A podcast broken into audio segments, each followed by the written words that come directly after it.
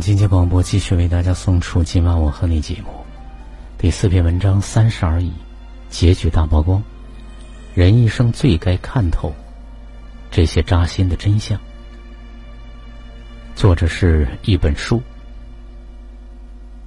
三十而已》终于大结局了。这部剧揭露的扎心的真相，值得我们深思。第一，成年人的世界没有容易二字。无论身处什么阶层，都没那么简单。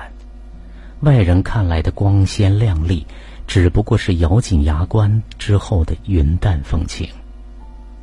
摆摊儿的一家三口，每日为生计奔波在城市的大街小巷。沪漂王曼妮最终虽然不用为吃喝犯愁，但是房东一张口涨租，也只能默默的搬走。本地姑娘钟小琴。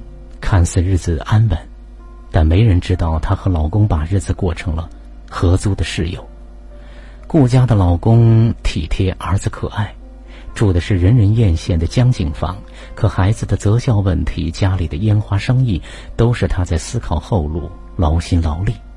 即使是豪华的太太圈，每个人都有自己的一地鸡毛和不容易。大家都有自己的烦恼和苦闷，可生活再不容易。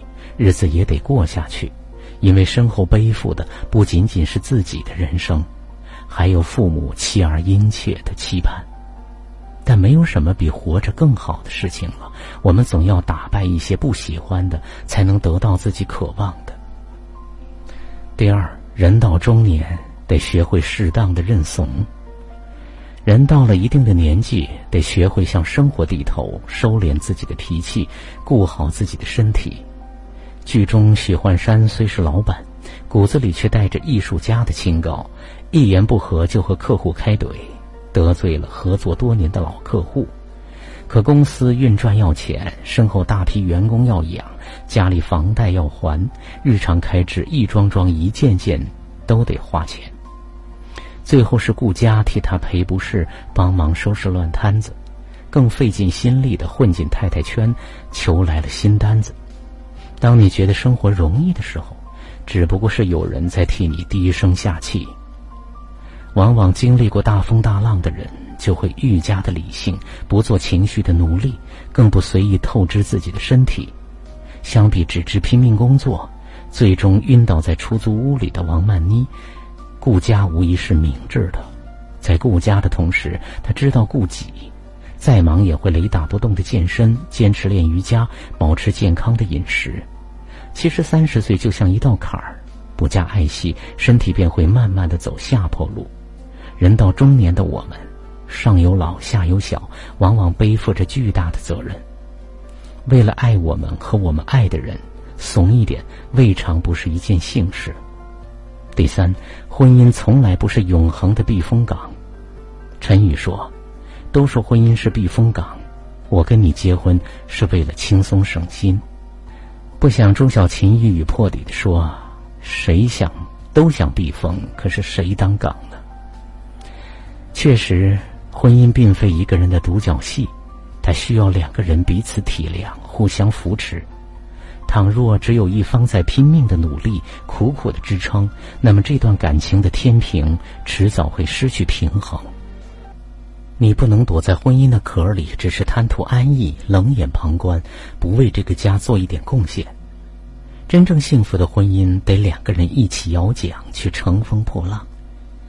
其实鸡零狗碎的婚姻，并不会磨灭掉你的光彩，消耗掉你的是不愿去沟通、不想去成长的心。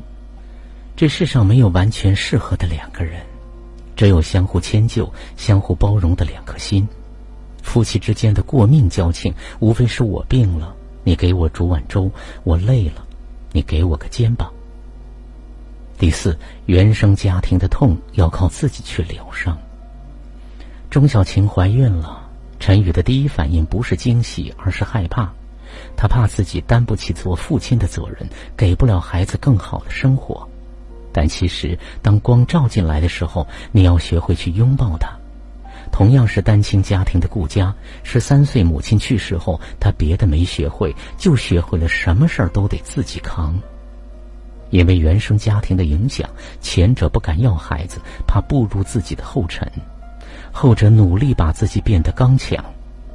奥地利精神病学家阿德勒说过一句至理名言：“幸福的人用童年治愈一生，不幸的人用一生治愈童年。”虽然真正坚强起来很难，但一定要相信，即使深陷泥潭，总有一天会像荷花一样钻出淤泥，绽放自己。第五，比出轨更让人心寒的是冷暴力。钟小琴和陈宇的婚姻，一个喜欢养鱼，一个喜欢养猫；一个早餐喜欢吃油条配清粥，一个则喜欢牛奶配面包。他们在一个桌子上吃饭，却泾渭分明。明明是两个人一起生活，过得却比一个人还要孤独。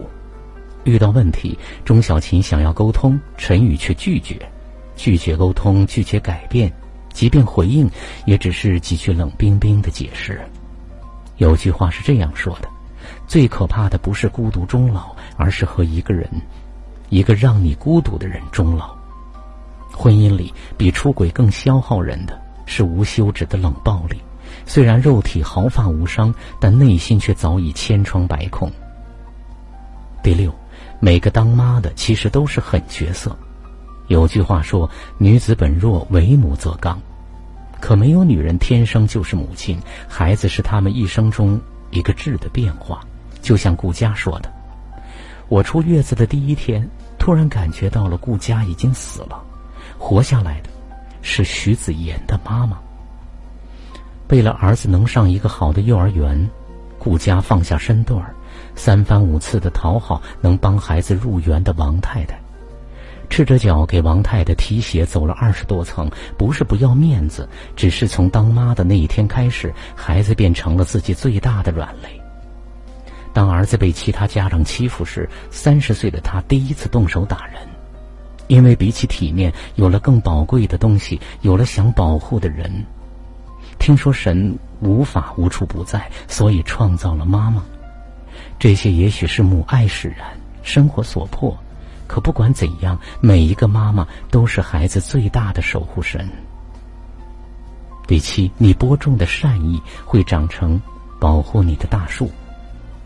顾家有眼光、有魄力、有格局，是个智慧的女人，但同时她的内心也有柔软的一部分。面对向老公示好的女秘书，顾家辞退她的同时，额外给了两个月的工资和推荐信。有家长撺掇大家联合起来，逼迫患有癫痫的学生退学，顾家却选择支持这个孩子留下来。茶厂被坑，顾家原想止损，但又因不忍心丢下茶农和孩子们，再次赌上全部的身家，继续茶园的事业。有人说，顾家是人人羡慕的人生赢家，却忽视了他也有无奈、有打击、有坎坷的时候。可不论过程多么艰辛，顾家总能一次次的化险为夷。如果说真的有贵人，那这个贵人一定是他自己，是他的善良和真诚支撑着他，也成就了他自我。贝多芬曾说：“凡是行为善良与……”高尚的人定能因之而担当患难。三十岁的焦头烂额，到了四十岁，也就一笑而过。人生的每个阶段，都有一道坎儿，迈过去了，一切都是过眼云烟。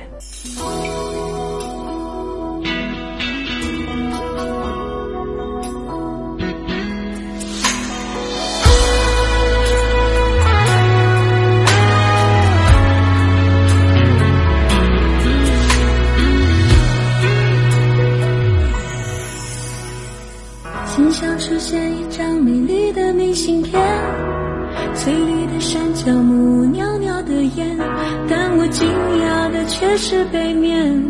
你熟悉的字迹，竟已相隔多年。那一句话是你离开的玩笑话，搁在我心里灰尘堆成了塔，你就这样的拨开了它。再次相见，我依旧是那个木偶。先等着你来啦！你说下辈子如果我还记得你，我们死也要在一起，像是陷入催眠的指令，我又开始昏迷不醒。好吧，下辈子如果我还记得你，你的誓言可别忘记，